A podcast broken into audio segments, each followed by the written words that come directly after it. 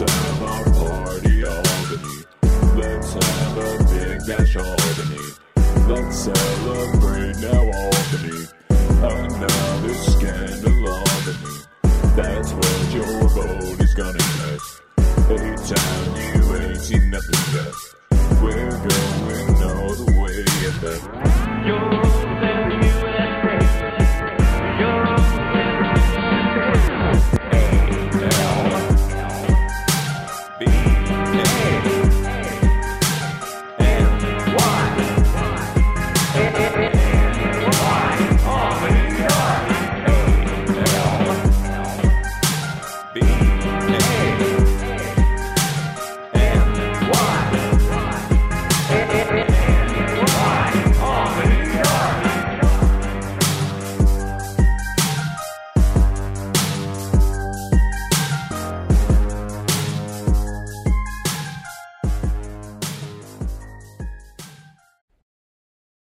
This is what's left in Albany. Getting right into it with my guest Canyon Ryan.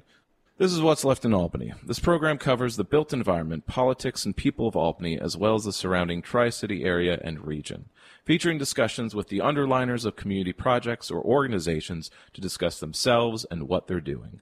I also discuss local news and issues in an effort to get the full picture of what's going on.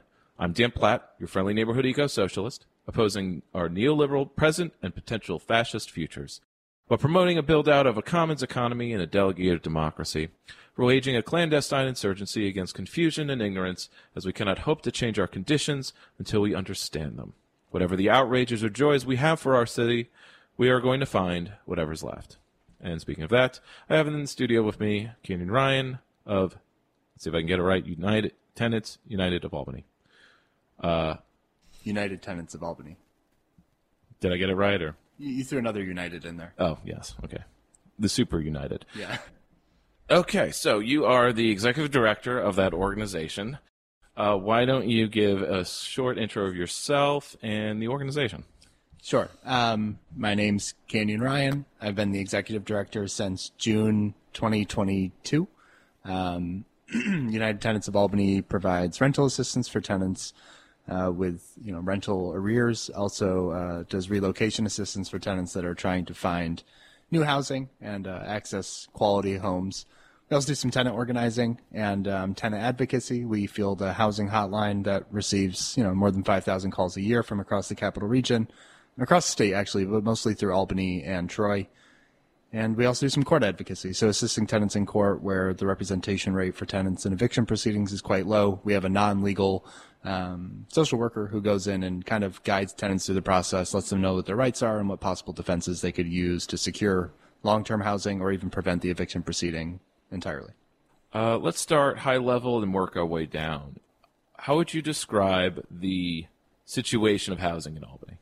It's not great. What makes it not great? Um, it's quite expensive. Albany's a quite. We have double the national poverty rate in the city of Albany, so housing's really expensive and wages are really low. Um, there's not a lot of tax revenue coming to the city to do more mm, innovative things. Scarce affordable housing and the affordable housing that we do have uh, happens to be the highest evictors in the city of Albany generally. We're going through pretty rapid gentrification of what was once low income rental properties, complexes like Bleecker Terrace, um, what was the Hinckel Brewery, which was a, a, larger building that was bought by Albany Management Group. Um, so we're losing what affordable housing we have. The affordable housing that's being developed is what's kicking most people out of their housing. And the shelters are fine, um, if you don't mind, you know, living with bed bugs.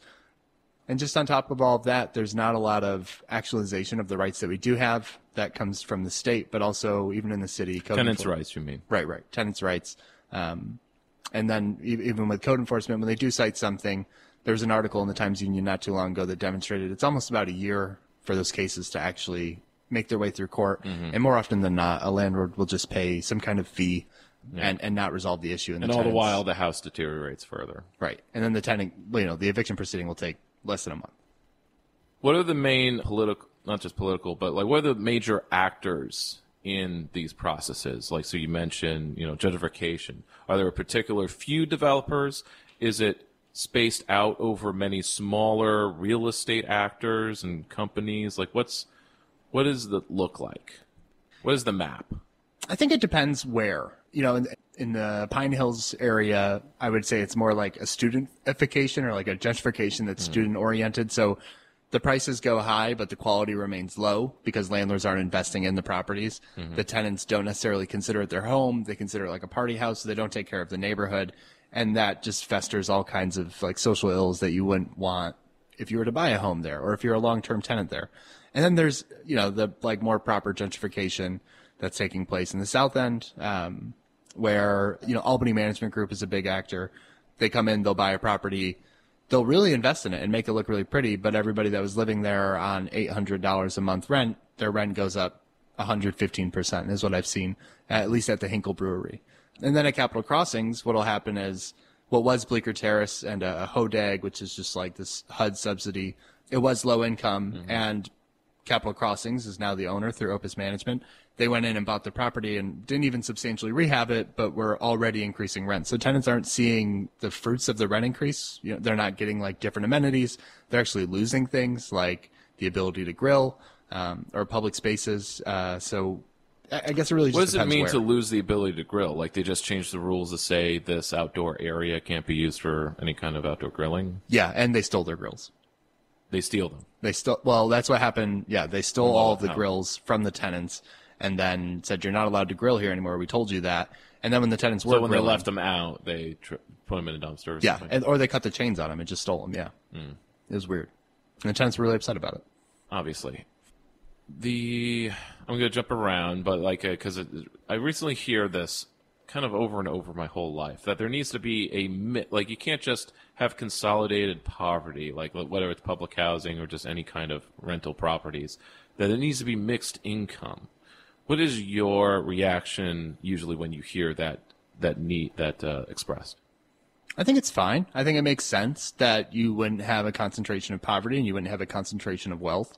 Um, how it's actualized is probably the biggest question that I have, um, because more often than not, prices go up too high that low income folks can't continue to live there. And so it does still permeate this issue of concentrated poverty because you just kick out the folks that were really low income and now you just have low income, which is, you know, considerably high. I, I qualify as low income on my salary. I hear you. Why don't you run through uh, some of your current projects at United Tenants? Uh, Because actually, this got cut previously. Why don't you run through the last year's organizing runs, uh, the number of tenant associations that have been formed? Uh, why don't you give us a tour of that? Sure. We've had four tenant associations. One was the Bleecker Terrace Tenants Association. Those tenants utilize good cause eviction as their basis for organizing. A lot of them are on month to month leases, which renders them essentially defenseless to a landlord who could just say, I'm going to increase the rent $150 a month. So, you know, beyond three, three months notice, tenants had no right to defend themselves. Good cause, good cause eviction gave tenants the right to say why, if you can demonstrate why you're Defend themselves from, from the rent increase. So they can Okay. say, you're going to increase $150. I want to know why you're increasing it $150. And if the landlord could say, well, I put in new utilities. I'm now plowing the driveway. Yeah. Uh, I had to hire somebody new to cut the lawn. Then the landlord could increase the rent $150. But if the landlord couldn't provide a reason, then they couldn't increase it beyond 5%. Good cause eviction also gave tenants the protections of a lease without having one. And that was what we passed or won uh, in the last year. When was when was that done? Um, Good cause eviction in Albany. We won it in 2021. We lost it in 2022. And then, court battle. Yep. And then it was finalized in 2023, we thought, through the third judicial appellate division, which set, which found merit to the claim by the landlords that this, this protection was preempted, meaning that state law dictated the grounds for an eviction and the city of Albany was not allowed to change those grounds through good cause eviction. Last week, though, the Court of Appeals mm-hmm. Is, agreed to hear the case again. So that's the highest court in the state. What's the point of having a local government if we can't have any of our own rags? Right. And, It's and, like- and local governments can make it easier to evict. They just can't make it harder. Isn't that always the way?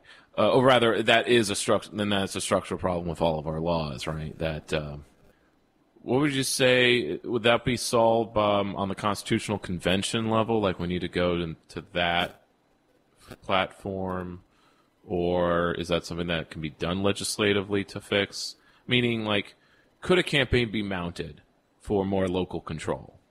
Yeah, that would have to be. It seems like there's always a call for this from probably both partisan extremes.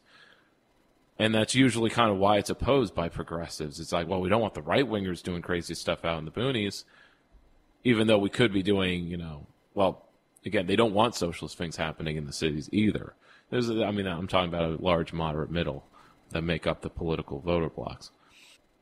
What are the usual obstacles um, to pursuing tenants' rights and, and, and the good? Well, so why don't you describe again the um, that we do have good cause in effect now in Albany because of the repeal court? Well, we don't have it in effect, but the case is being heard again, which would render the issue of if the city is allowed to pass something like good because valid if it's found in favor or, you know, demonstrate that the state that the, that the eviction law was indeed preempted by state law, which would then put the impetus back on the state to pass something like good cause eviction um, which didn't happen in 2023, which we thought it would, and it failed because our assemblywoman in the city of Albany doesn't support it. But it's not just her. John McDonald doesn't support it. Phil Steck does, which is great. Um, but a lot of Capital Region members don't. That's for statewide uh, good, good, yeah. cause. Or even a statewide right to opt in, which was something that we were even willing to accept. So, but we do have somehow they wouldn't pass that, but they did pass the con- rent control opt-in. Yeah, in 2019, through the Housing Stability and Tenant Protection Act, one big change of like nine was that upstate cities were allowed to opt in to the Emergency Tenant Protection Act of 1974, which would be allowed rent control downstate. right. So why why do you think the Assembly or and Senate, both the whole government, right? Because they did pass it. How why is it they went for that, but not for good cause eviction, which just provided the tenant protections that seems like the same amount of values or threat to small time landlords that would be the usual reason for opposing it. Why do you think they went for one, not the other, or both? Well, one reason I think is that even though a city can opt into the Emergency Tenant Protection Act, rent stabilization, we can just call it from now on, um, they have to demonstrate the need through a vacancy study, Which is where we're stuck right now. and that's well, we're in the process. Yeah, we're we're the closest we've been to not being stuck. Also, ETPA rent stabilization only impacts homes built before 1974 with more than six units. That is a, I mean, it's like a sizable quarter about of the housing stock in Albany, but in Buffalo it's less than 15%. In Rochester it's about I 20. see. Rent control. Well, sorry, rent control is right. It, it is. It's more of a fig leaf because it only affects a small amount. Right. And good cause would affect all tenants. Right. And you have to, it's not just a political issue. So even, even where the city is now, even if the vacancy study comes back below 5%, Mm-hmm. the Albany Common Council will then have to say, we want to opt in. We, we declare a housing emergency. So the first step is, And that's based on lack of vacancy. uh, yeah, right, right. Okay. Ineligible properties, Okay. which is good. How's that defined? Um, it has to be a livable property. It has to be built before 1974 with six or more units, and it has to have not been substantially rehabbed since 1974. Um, Modernized, sure. Yep. Any subsidies, any student dorms wouldn't qualify. If St. Rose does liquidate all of their properties and they stay as is, many of them would become ETPA eligible, but I doubt many investors would not invest in the new properties. Because they might be rent controlled in Right. the future. Yeah. Or they just might not be suitable for the kind of tenants that they're looking for. Um, which would be more college students, I assume, or Yeah. Yeah. so why don't you go into the uh, battle or the struggle for the vacancy study and the process for getting to rent, uh, at least this this base level of rent control in Albany. Yeah. So in the past, the city had passed a resolution in 2019 calling on the mayor to conduct the vacancy study in 2020. The, they were going to do it externally, which means hiring a consultant. They allocated 65 or 60, I think $65,000. And the only bid that they received in 2020 was from an external consultant that said we're willing to do it for like a hundred thousand. So the city said, okay, we're not going to do that. That's almost twice what we're offering. So they then sat back, reconsidered, did another budget allocation in 2020 for the fiscal year 21, released another RFP, nobody bid. Of course, this is all going on within the pandemic Yeah. and you know, They're not going to the office, so they can't do a study. yeah, yeah, right. Oh, it's so complicated and whatever, whatever. And then nothing happened since. Uh, and so recently, the Common Council was considering an anti-panhandling resolution, and we were able to take advantage of that uh, regressive decision and say, hey, why don't you guys do something proactive? Why don't we get back into the conversation about a meaningful resolution? Because they kept saying it's just a resolution. There's nothing binding here. And we said, if it's just a resolution, let's pass a just resolution. Let's pass a just resolution. We've already passed the I- one. on that subject, I was I think I was looking at some older like when I was council watching, and it seemed like that it's brought up every few years. Yeah. The uh, the homeless problem or or or the uh, the passerby abuse problem or whatever you want to frame it as. Uh, but basically, the you know the poor bashing. But I'm oh, sorry, go on. Yeah, you're right. I mean, it, it's this like cyclical, constant issue um, that doesn't go away because there's nowhere to go. Right. And there's no obvious solution to uh, you know What are you going to house them? Uh, or, or just the separate separate it's not a housing issue per se but public uh, amenities the the bath just bathrooms there's kind of two major options which is city of albany build small bathrooms that are put in public like you know in the main pocket parks or whatever at the ends of lark street or, or around downtown uh, but that's public spending on public uh, amenities. Can't do that. But there is also maybe the Paris approach, which is you mandate that private businesses must have their business uh, bathrooms open to the public, regardless of whether they're a customer, for the pri- uh, for a tax ba- break or rebate for the damages or the costs of having your bathroom open to the public. Because that's usually the you know it's like this is gonna, this is going to cause damage. You you, know people to do st- stuff in there, uh, and it's for the same reason actually that it's a liability that even the city doesn't want to have public bathrooms, and or doesn't reconstruct or reopen ones when they're trashed or one Sheridan Hollow, which was not a available or accessible bathroom. It got the wiring cut out of it, so it's like what's the point? When was that? five or six years ago, and I think the Parks Department said we'll need ten grand to basically like bring it back, but you, the neighborhood, have to fundraise it. That seemed to be the feeling I got in that meeting. Because like, where's this ten thousand going to come from? It's not going to come from the city. And at least the conversation maybe shifted to like, well, how could we raise those funds? It's like we needed like a a community owned bathroom that the city lets us build on it. In the same way that we, I think they got a grant for, and other, we're not the only people doing this, but at least we're putting in like a, their little info kiosk that can be put up that only cost a grand or less. And maybe the, a bench will be connected so it's an actual seating place. But it's usually like a small map of the neighborhood so people can wayfind. So, so how how to conclude with the the budget was passed this year, uh, just in the last two weeks. You had uh, the conversation about panhandling and basically lack of housing justice. Um, though, I mean, some of the people they do have places to stay. That they do have homes, or you know, it's it's it's more that they just don't have a good income, or that they are on a basic income, but it's so meager that if they're going to have the cigarettes they're addicted to, and I don't see any, you know, nicotine addiction uh, program from the joint. Though again, they don't need to, but uh, you know that's why they pay. That's why a lot of them do it. You know, even if they're not totally shabby, but if they are, people really aren't giving them anything because they smell. Or again, we don't have public facilities. You know, so where are they going to bathe? The lake? You know, the wading pools. uh, anyway. I mean, there's not even public water fountains most places. It's like you can't even get a drink. You have to pay for it. You have to be a customer. So, and that's the wheels of commerce, because otherwise, how are we going to have tax money to collect? So, I, I, obviously, there's like this terrible cycle of like, well, where's the money coming from? How's we need commerce to happen if anything's going to happen at all? That means capital investment. But go on about like how how is it done in the deal with this dealt with in the council to unsuck those gears? Yeah, so I would say they're really receptive. Get the vacancy study. Yeah, they they really hated the appearance of punching down, which was uh, exactly how we pitched it because that's how we considered it. The, the the resolution said don't give money to people tell them to you know, Yeah. go to DSS and give Dissuade. Uh, yeah. Yeah, which is just so undignified. Um, and so yeah, exactly. So so we capitalize off of the the nonsense that was going on, uh, and we're able to pivot the Common Council to a more progressive and proactive action, which would be, you know, conduct this vacancy study. You guys keep saying that you're going to do it. Everybody appears so interested. We all know It was that the dropped two high. years ago. Uh, or a year and a half. 2019, Yeah. right? Um, that's almost four years. Um, and so where, where they left off was they allocated $75,000 to the Department of Neighborhood and Community Services to conduct the study.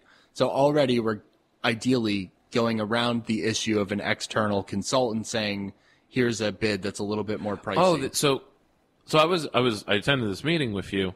It sounded like they didn't want to be in house because the mayor could, you know, Yeah. monkey wrench it. You're right. And so, But, but so wasn't it still like, oh, it needs to be private, but we're going to put a hair trigger on it? Yes, exactly. And that was, I think, the most sophisticated thing that they could do to get around the mayor was to say, we're going to give this money to this department to conduct the study. If they don't say by February 1st that they can conduct it, we'll pivot to releasing an RFP Again, again and ideally finding somebody who's willing to do it for 75,000. What I'm a little concerned about though is that the budget resolution that's supposed to have that February 1st date in there doesn't have it. Instead it says we understand that there are circumstances in which the city may need to outsource some of the study. So I'm a little concerned there, but my expectation is that the Department of Neighborhood and Community Services any uh, wiggle room's usually, bad sign. well, yes, or, Yeah. or, or flag. Yeah.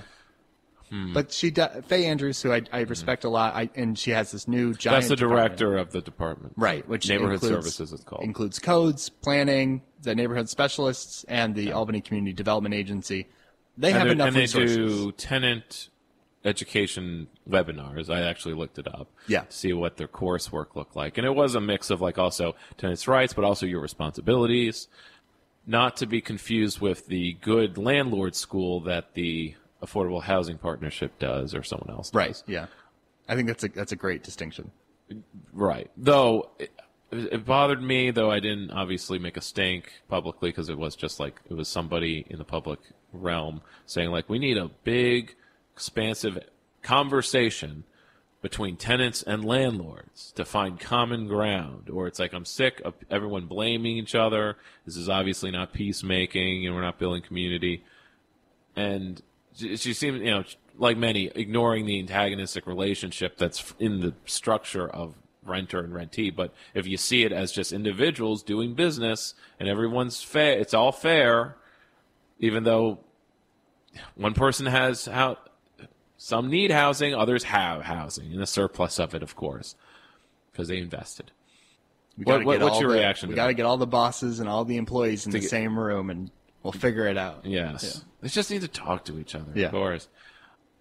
Why don't you go back to so okay, so we have the teed up for the vacancy study, so we're just kind of waiting on that. And and you kind of said uh, or it was but the thought occurred to me that the the fact that the city was actually had a department that does tenant organize uh, not tenant organize but tenant education of the you know, rights education. And that's something that tenants united would do. And is, is that something that's now off your plate, or it's something you still do, but maybe it's not uh, a super, it's not a priority because it, you don't need to be redundant with something the city does. Yeah, I mean, we still get a lot of calls with these kinds of questions, Mm-hmm. but what it does do is gives tenants a diversity of options to bring these questions, mm-hmm. which really benefits us because being the only game in town and being an under resourced and small not for profit, it in turn gives us a bad reputation because we can't respond to the amount of calls that we're getting because of the amount of work that it is mm-hmm. and having a small staff. So even having you know, two more people doing tenant education stuff or being able to pick up a phone and answer somebody's question about is my landlord allowed to do this? immensely helps us and therefore immensely helps the tenants of Albany. That reminds me of legal aid because anyone with an income less than 50 grand will have some kind of problem that requires legal advice at the very least. But legal aid is made up, yes, you know, they're required to do pro bono work, but that's only so many hours. And I don't think they, they could ever meet the need. There needs to be public lawyers, you know, on call or something like that. Or uh, the great policy, you know, that I'd like to try out is well, it's a restorative justice process, but on, on in civil court context, not just criminal. um, so that people have a place to go to work out problems that don't involve criminal courts or you know state power almost. But I mean, it would still be state power. It would be with the city, a city endorsed and funded process to provide facilitation and you know defense, you know lawyers and so on to consult when it involves the law and who's right. Why don't we discuss or explore your tenant organizing? You start, yeah. We went down this track because you mentioned that. Do, do you think the the reforms that we've covered already? You, you kind of mentioned it like it inspired the tenant organizing. Is, it something that the tenant that uh, tenant organizing required these types of reforms first, or is it something that uh, you Tenants uh, United started doing because of the change in leadership, i.e., you and uh, others? Uh, that's a good question. I mean, it's it's probably closer to the well, it's both. You know, the what good cause eviction did was ensure some form of protection against a retaliatory eviction, because all landlord has to do is say, And that ends the tenant organizing. Right, right. That's the. I mean, you decapitate the leadership by evicting the you know the most vocal members. Um, and, and we've adapted our strategy around not having good cause, but good cause gave us a basis to tell the tenants it's not as scary as you think. Now it is as scary as you think. But I mean, there's also complexes that But now they're thinking about it without maybe.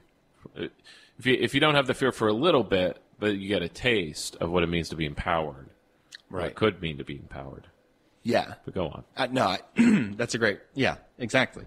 Good good cause was empowering. It it wasn't the defense, the legal defense, um, the the Because you still need the lawyers. Right. It wasn't the bottleneck on the eviction. The tenant had to withhold rent or pay up to that 5% until the landlord took them to court so then the tenant could raise the good cause defense. To get around all of that, as any tenant would, they said, but I have good cause eviction. You can't increase my rent more than 5%. If the landlord did it, it would have to go through court and then a decision would be made. But the tenant di- doesn't have a right of action to say, he increased my rent $300 for no reason. I want to take him to court. That's not how good cause worked. It wasn't an affirmative right of action. It was a defense Defensive. that a tenant could raise in eviction proceedings for being behind on rent. Hmm. But the social power of good cause eviction gave tenants the oomph that they needed to say, well, I have rights and you need to respect these. Right. It's not just what's written in the law. If anything, What it didn't work in the court. I mean, the court didn't Yeah. acknowledge good cause. or many kind of reformist thinkings don't work in practice because it won't work in this arena, but it may work in the cultural arena, and I suppose that's where a lot of leftist efforts have gone the last fifty years. Right. And I mean, For better or worse. right? I mean, But- so, uh, you know, racial discrimination in hiring practices, Mm-hmm. it, it's socially enforced more than legally enforced. Legally, yeah. You can make the case, and many people have had to do it, but generally, it's not, it's not what's happening on paper. It's what's happening in the room with the people there saying, I think I was discriminated against, or Mm-hmm. you're not going to discriminate against me. Or I'm not sure, but Right. here's someone I can call. Right. Uh, or, or there are people who do have solidarity with my situation and actually do have the time to help. I suppose. It's Yeah. like, well, I don't have time. Why don't you uh, go to continue with you- your tour? So you started with the the view, the Bleecker. Bleecker. Then we go to Parkview, Mm-hmm. where it's a HUD subsidized high rise in Pine Hills Mm-hmm. that for up to 18, 19, 20 months, tenants didn't have hot water. Generally, what that means is they didn't have reliable hot water. They turn Mm-hmm. it on, it wouldn't get warm, or if it did get warm, it didn't stay warm. So we had Mm-hmm. tenants washing their dishes in the bathtub, you know, heating water on the stove. This is specifically for elders and disabled tenants. Within two months of organizing, they had hot water. I mean, that, that was a huge win. On top of that, CRM management, they were the property owner or property manager. So these issues can be fixed on the landlord side. It isn't Yeah. a big, big uh, financial burden problem, is it? yeah, well, and that, well, we're not seeing it on their side, but uh, that doesn't seem to didn't seem they didn't need a new loan to come in, or or, the, or oh no, this isn't a good time. Well, and that was Interesting. they tried the. It's not a good. They it was so funny. I have the two articles on the wall in my office. Yes. One that says landlord says parts have to come from Russia to fix the hot water issue, and then two days later it said land or you know Steve Yeah. Hughes did some reporting was like these pieces come from Texas. It's not Russia. And then they're like, no, no, no, we didn't say Russia. I don't know where you. God got bless that Steve from. Hughes. Yeah, he's great. Uh, he's, Okay. he's pretty good. He's our new Um, right. Amanda Fries. Yeah. So TU does seem to their Albany beat reporter usually is like a real journalist. And Yeah. it's not. It, it would be nice if we had five of them, but you know, uh, or, or they gave enough space for such Mm. like five such articles. But you know, you got to cover all the other bland, you know, general news stuff that. I find kind of boring now, or at least even as a teenager, it's like I was reading it over and over. It's like this never changes; it's just the same blah like news about how nothing can ever happen or or, or, or rather the bylines and like let's quote these five important people who all say very canned PR type language so you don't really learn anything and since it isn't our beat we can't show real reporting on it because no real reporting is being done or if it is it's for magazines which isn't us Yeah. so read the Nation, I guess, or something, or, or Matt Taibbi's blog. uh, go to Substack now.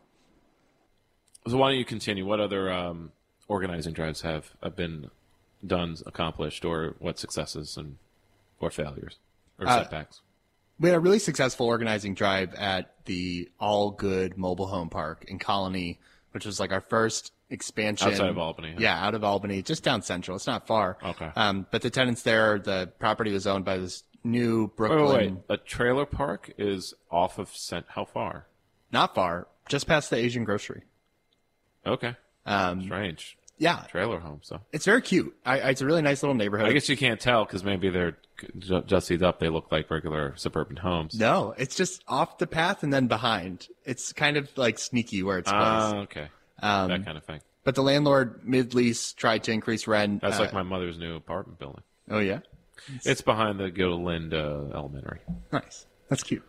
Yeah. So these folks, um, the landlord installed a bunch of water meters and then said, starting in three months, you're going to get this new fee, which is twenty five dollars for the The meters. the meters, and then a minimum. No, sorry, the meters were once, or is it added to the No, price? no, no. I, I mis- mistaken. Okay. The meters cost four ninety five a month, and then there's a minimum twenty five dollar charge for the water and sewage. So it's a minimum of twenty nine ninety five or something like per month, per month, like thirty bucks. thirty bucks. But it was a more than ten percent increase on a lot of. It was a, formerly an elder elderly specific mobile home park. Mm-hmm. All these people have fixed incomes. They're already paying you know three five. Where's their circuit breaker for the t- increase? we put it in for taxes, right? and, and that was the The thing. property too. taxes are paid by the landlord. And he, and the landlord was saying, well, the property taxes went up, but then we called the town of Colonie, and they're like, no, property taxes went down two thousand. They were always proud when they lower property taxes. yeah, no, it's that- all they're they care love about. it. And and so yeah, and he- no services. It's it's interesting that let's see, someone moved into Guilderland or some other suburban township, and they're like, we pay. Instead of my property taxes are basically like four grand or so, and I don't think I get anything for it. No public services. The trash is private. The water is, pri- you know, it's everything's private. What are you paying for? I guess snow road clearing. It's just the roads, I think. right, yeah, Because that's what suburbs are. It's just roads, uh, nothing else. No sidewalks, no bike lanes, whatever. Um, and most of it's county roads anyway. So, like, what, what local roads? I guess there is quite a lot of pavement, but there's a lot of pavement. Jesus Christ. Got got to put something on the roads. Uh, anyway, uh, we're not talking about that. This is an Albany show. Why don't you continue with the uh, the trailer park? What's Yeah, so the increase was illegal for four reasons that I can get into, but it's just legal minutia. But but the tenants the poor able, old people, okay? These these aren't exactly like the and and uh, that's a big part of it, right? Is like this where are they supposed to live, right? right? Well, What also, kind of retirement are they supposed to have? and what kind of Oh, they should have saved better. They should have had another two million dollars in the bank. Yeah, they should have bought a bigger house with more land. Like, it, but I do think From who? Where? Right. But also, what's interesting is like these tenants have much better rights because there's the facade of ownership because they own the manufactured home. Right. They don't own the land, so They're they, renting they, the they rent the land, land. yes. But they have And the water hookups, which is what the Right, right. Why the they can't raise the land value or whatever or the rents, so they they tack on the three hundred dollar increase, and that's the ten percent. just kick it to the top. Yeah. Um, but they have so many more protections that it was so easy to organize them compared to your like transient tenant complex because everybody there was stable. They all live there long term. They all said we've never had this fee They before. don't plan on moving. They no chance, and um, they came together like that. And within two months, the landlord had come up from Brooklyn for the first time, and even paid people back who paid the charge. And then the rest of the people who didn't pay it, he like heard them out and whatever, and was like, "I'll give you another new lease, and don't expect these fees to not start." And then the tenants were organized enough that they were like, "No, you can't because this goes beyond the maximum six percent increase that's legal." for the rent of a manufactured home. So like they have a cap on what is acceptable for a rent increase. Your normal tenant doesn't. When we had good cause, they did. These manufactured home tenants, they do have good cause in effect. Is that from state regs? So there's more protections, Yeah. not just because it's elderly, but if you own something, Yeah. not just if you're a renter. And the majority of these folks are white. Although this complex and Suppose the argument is this is an incentive for you to buy your own home, and that's what. Yeah. But then, uh, over and over, I'll talk to people where they like renting. They're like, "Oh, I don't want to own a home. It's a lot, but it's a lot of problems. Yeah. more money, more problems. Yeah. or I don't want to be responsible for all that and this and that. You know, oh, I have to learn how to fix things. I mean, there's a lot of worries and fear, and a lot of other cultural bias or whatever. So it's kind of difficult to know. Like, well, there isn't just one silo we need to it's it's about making the diversity of options fair no matter what. And that means to me having a more centralized way of the stock. I don't have all the details in front of me of course but there's uh, the reverse case of this where you have a, a trailer park where the owner wants to build storage or something. This is in saratoga county and they are just slowly, ev- if not evicting, but buying every. I think it was just buying blockbusting, buying everybody out.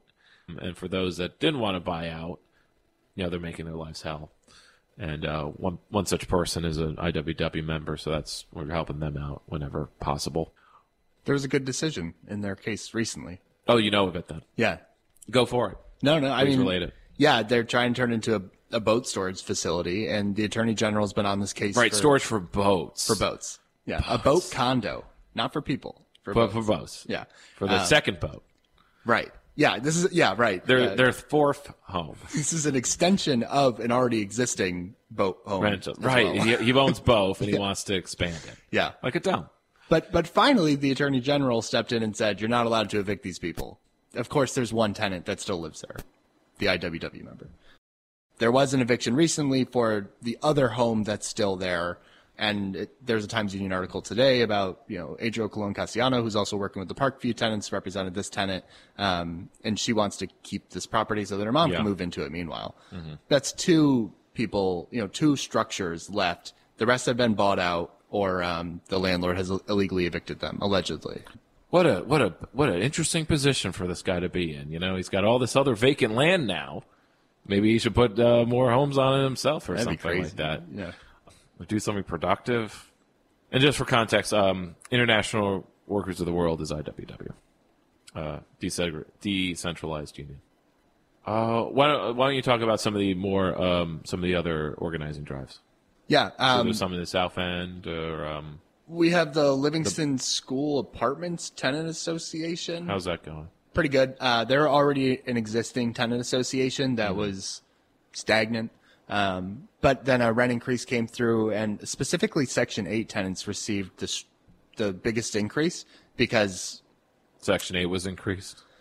Well, the cost was increased because the Albany Housing Authority has an allowable increase limit. So even though it's a low income housing tax credit property, based on the area fair market rent, they'll accept a degree of a rent increase. And, and if it goes beyond what's acceptable, but still within the limits. We have to allow some kind of profit making. Yeah, right. And so a lot of the Section 8 tenants were like, hey, what the heck? What, what just happened? And so they started coming to the meetings. And also what happened was all the, the LIHTC, which low income housing tax credit for, it's a really kind of convoluted property tax. It's all overly complicated, Yeah. but it's on purpose. I mean, right. right. But, but what it is, is it's supposed to be your ideal, your idea of what an affordable apartment is. And they all got an increase too. That was not too significant. It always goes up a little bit. So everybody got a rent increase and they all started coming to it the like meeting. I, I usually refer to such regs or credits or what have or programming as like the Rube Goldberg of addressing social problems. Can you explain?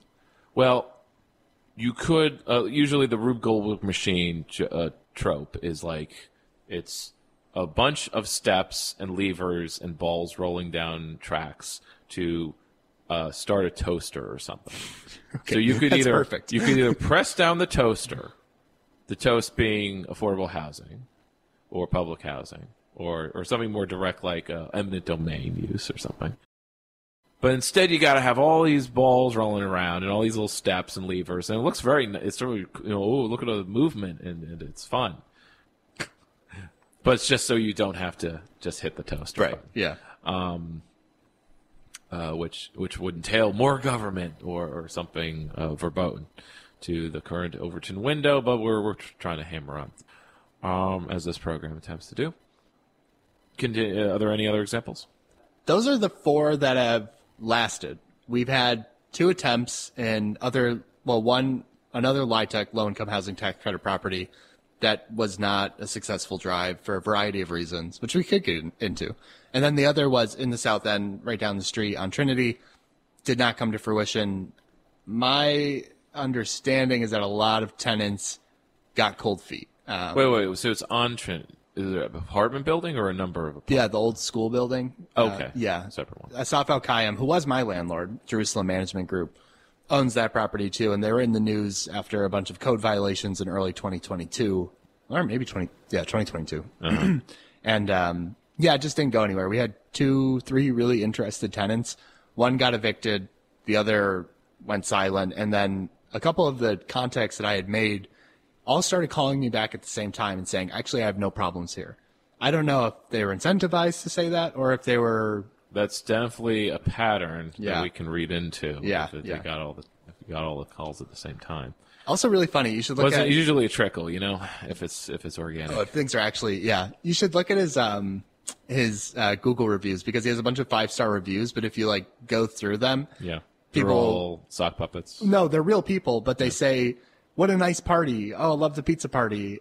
Because he had thrown like a happy Literal, hour. Yeah. literally, he buys them off a pizza party. he he had a happy hour for all of his tenants, and then some of the tenants will say, "Oh, what a jerk! He made me give him five stars so that I could have a free beer." It, it's very it's funny his his Google history. Huh. And they've changed the name since, of course. It's like And, uh, affordable student rentals now or something. Oh, okay. Maybe he's afraid of anti-Semitism and he and didn't want to be called Jerusalem. Uh, maybe rentals. he he does have some kind of connection to Israel too, proper. But my understanding is all of his money is from his dad. Um, he, you know, Sure. he graduated U Albany and immediately started buying properties. Mm. I wish I could have done the same. We just got to get that fifty grand loan from our parents, Yeah, right? it's that easy. um, And now you're a big property owner. no, but yeah, okay, yes, sure, someday. It but uh, it will be with a very large group of people. That's Yeah. a dream. So, um, as far as uh, vision, my own visions aside, uh, what do you think is the f- what does the future hold? What do you see in the next one, five, ten, and maybe perpetuity years? You know, one at a time. Yeah, I mean, I'm in a position where I should be able to answer that really clearly, but I can't. I what what I want next, the first next step Sure. is goals. is- I mean, we're saying yeah, goals here. Rent control. I'm ready to bring rent control to the city of Albany because clearly tenants need it. Um, How many uh, units slash buildings, properties would you expect to be actually affected and under rent control? But I guess that's what the vacancy study is for, right? yeah, so the vacancy study will determine that based on like our preliminary research, which is a lot of it is actually from the city of Albany and also just United Tenants and a bunch of Their stats. vacant buildings list or Well, so- buildings list. those wouldn't count. They would count in the gross, but Uh-huh. when it comes to the vacancy study, the way that not has to right, habitable but right, vacant, and right? habitable and on the market, and on the market. which is a really important. Or like you know, Meaning it's listed, but it's listed for too much, so obviously the market needs was it regulation? Yeah, Put yeah, it that way. Yeah. adjustment. Well, and I, I, my my I do have a real concern about the artificial barriers to housing. Like, um, you have to have three times the rent. Mm-hmm. Uh, you have to have a credit score that's above 650. That kind of stuff does create like a very real vacancy issue because you have a bunch But this of is based on landlord, Yeah. well, average landlord practice. Right. Well, post COVID, so it's even more stringent, I would say. Uh-huh. Especially since HSTPA, the Housing Stability and Tenant Protection Act, did make it illegal to discriminate or create like a tenant blacklist. So they've created all these new barriers that post COVID are, they're like very strict on.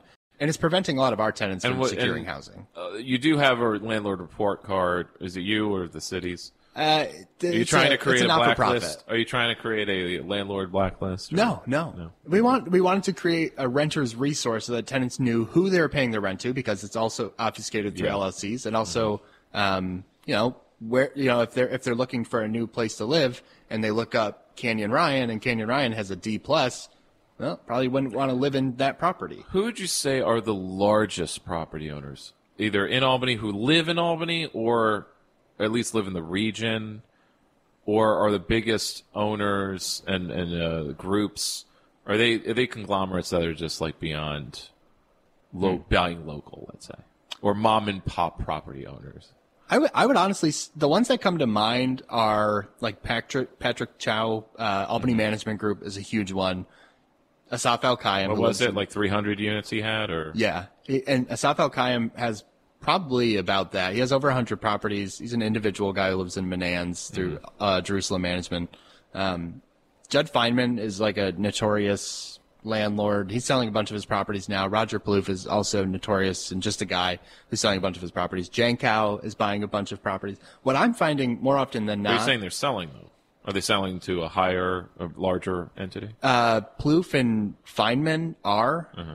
The other three are like buying up everything that they can. They're buying now. Yeah, yeah. Um, but I'm I'm finding more often than not, it's the management groups that are like the huge entities that we're fighting, and not necessarily the landlords. It's Mm-hmm. it's like almost too complicated for us to figure out who the landlords are Right. in most instances. Um, and so then it just comes management groups to, are corporations, right? right. Yeah, and so I couldn't even tell you which ones are big or which ones are small unless it's an individual owner or a name that we recognize. The management groups don't have publicly available listings, right? Right. They don't. They don't. They're not required to do that at all. Yeah, like I live under NGB management, but it's actually a home that's owned by some family trust, which I get. I in my head that just means that they're dead. They're not. The landlord still exists and reduced the rent because of no snow removal this year, so that's cool. Um, but NGB owns, or do, rather doesn't own, but manages hundreds of properties across the city of Albany and beyond. Say that name again. NGB management, GB. Okay. Does that stand for something? no good. You don't. Yeah, okay. okay. well, I, I looked at. Um, there's all the listings online, like Zave, uh, with the listing um, sites, and a lot of them are listed under like this Global Inc. thing, but it's really just the platform or it's a service that realtors are using. So it just looks like they're all listed by like the same entity. It's Kind of confusing. So, but it also means like I have no idea who's listing this. Is this is this some bot from Bank of America? Like who bought all this stuff in the West End and basically increased the price of it? I'm talking about whole houses here by 50 to 70 percent, just over four years. Because before COVID, unlisted and then relisted for like 50 grand more. Yeah. with no improvement whatsoever. Because it's still like these are still run down apartment buildings. Yeah, I mean, honestly, the way that I see it is like I don't really want to buy any of that to feed this. Or I guess if I do like try to approach any of these sellers, I say, no, I'm going to pay a hundred grand because that's what it was listed for back in 2019. And nothing was done in this neighborhood to increase to like say, oh no, it's worth this much now. What? Cause, cause Manning and Central is upzone? Well, the Stewarts is closing. So I mean, that's not, that's, that's, a, Where's my that's ShopRite? negative. Yeah, and ShopRite closed. Yeah. Uh, obviously I can go with the co-op, but that's not the point. Yeah. I find the single family homes are the ones that are being gobbled up more so than those like to rent single families, right? Not just the the two floors with two units. yeah right exactly or just to just to flip them like you're saying It's Buy interesting it because on, on these sites, all of the uh, two units are listed like great rental property to add to your portfolio. Yeah. It's like it's all the ever like the byline ever is. They don't want their customers. I mean, it's almost like maybe they discriminate and say, "No, you actually want to buy this to live in it and share." I'm not selling to you. I want to sell to somebody I know, a friend, or someone who's in the business with me. That's why I, I guess that's why maybe someone, some nonprofit people go into real estate, like they go to the conferences, so they can become one of those people. But then they also look, it's like they're Napoleon in Animal Farm. They look like the pigs now, yeah even though they're saying, "Oh no, this is to save it from gentrification." I'm not seeing that. well that's the great thing about like a land trust like that's how you can actually preserve no, I want these conversations to be public. I want it to be a publicly available, something that everyone's considering. Oh, property in Albany and I'm a community minded person, I should put in the land trust. Even if I'm going to live here for 30, 40 more years, it should just be in the land trust, right? That doesn't Right. affect. Um, And then you don't pay taxes, right? Like, isn't that kind of a benefit as well? Like, the land is every already- every homeowner in Albany who is progressive should be doing that. Yeah. Why aren't they? I don't know.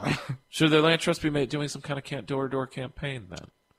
Yeah, I, guess I should talk to them. and they do have a big portfolio. I, I, unfortunately, Well, it always seemed like it was stagnant to me. Like it wasn't growing. Like why? Why I think I it wasn't seeing? growing for a minute. I, what, what's happened is that they've become a landlord because a lot of tenants don't actually want to own; they just want something affordable to live in, and so they're doing maintenance too. So it's much more than just the land; it's also the maintenance. So I do I'm think aware of that I did. I painted a kitchen for them at one point. that's cool.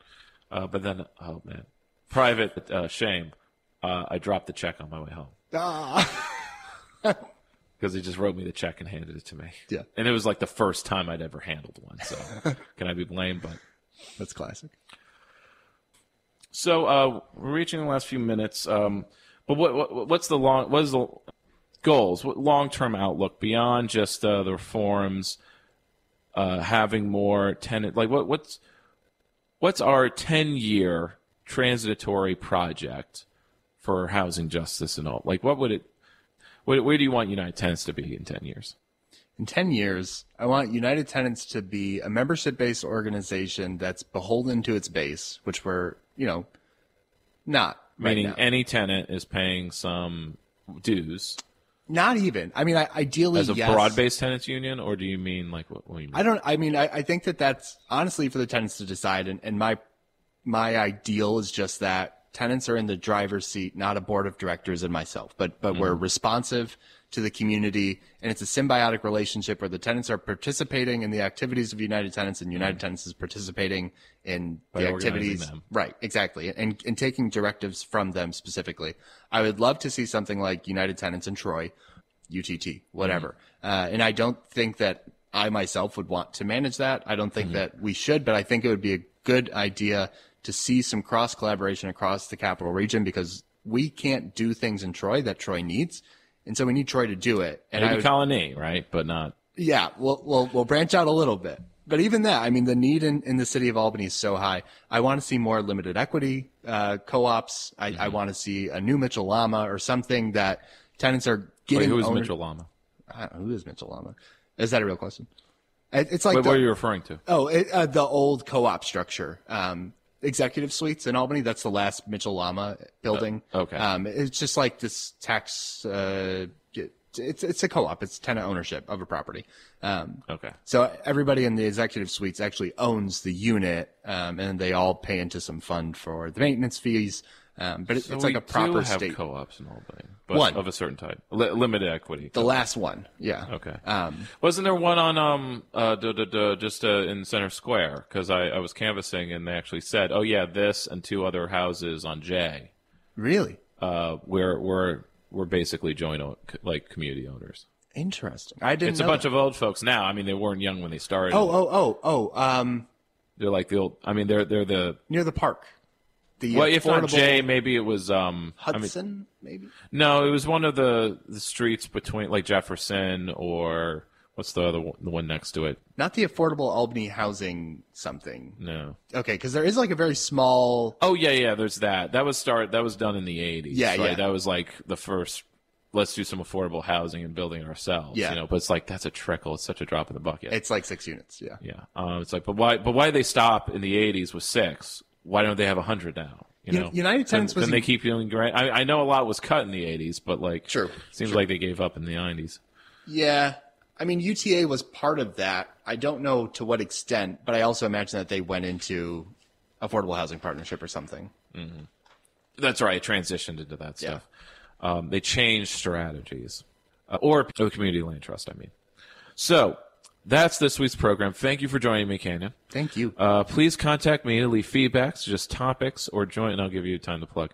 Uh, suggest topics or join me on the program. Though I think the run of this program's got to be more limited now. Uh, so why don't you do your plug? sure.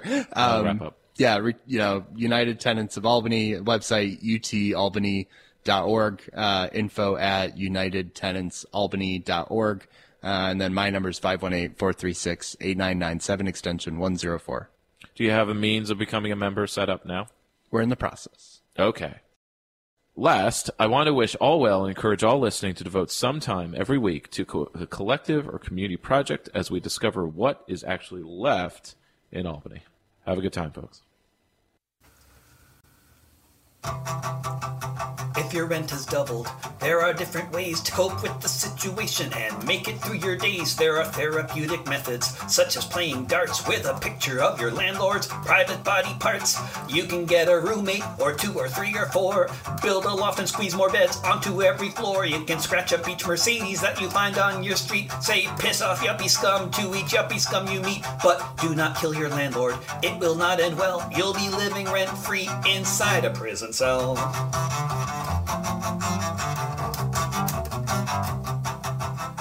Can pay a visit very early in the morn to where your landlord lives, but don't forget the bullhorn. You can form a samba band, march up and down his road. You can play with firecrackers as you watch them explode.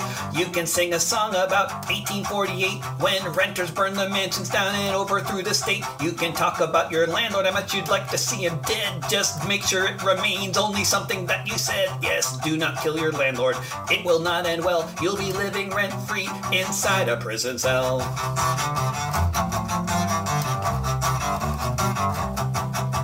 And say hi to your neighbors. Organize a meeting.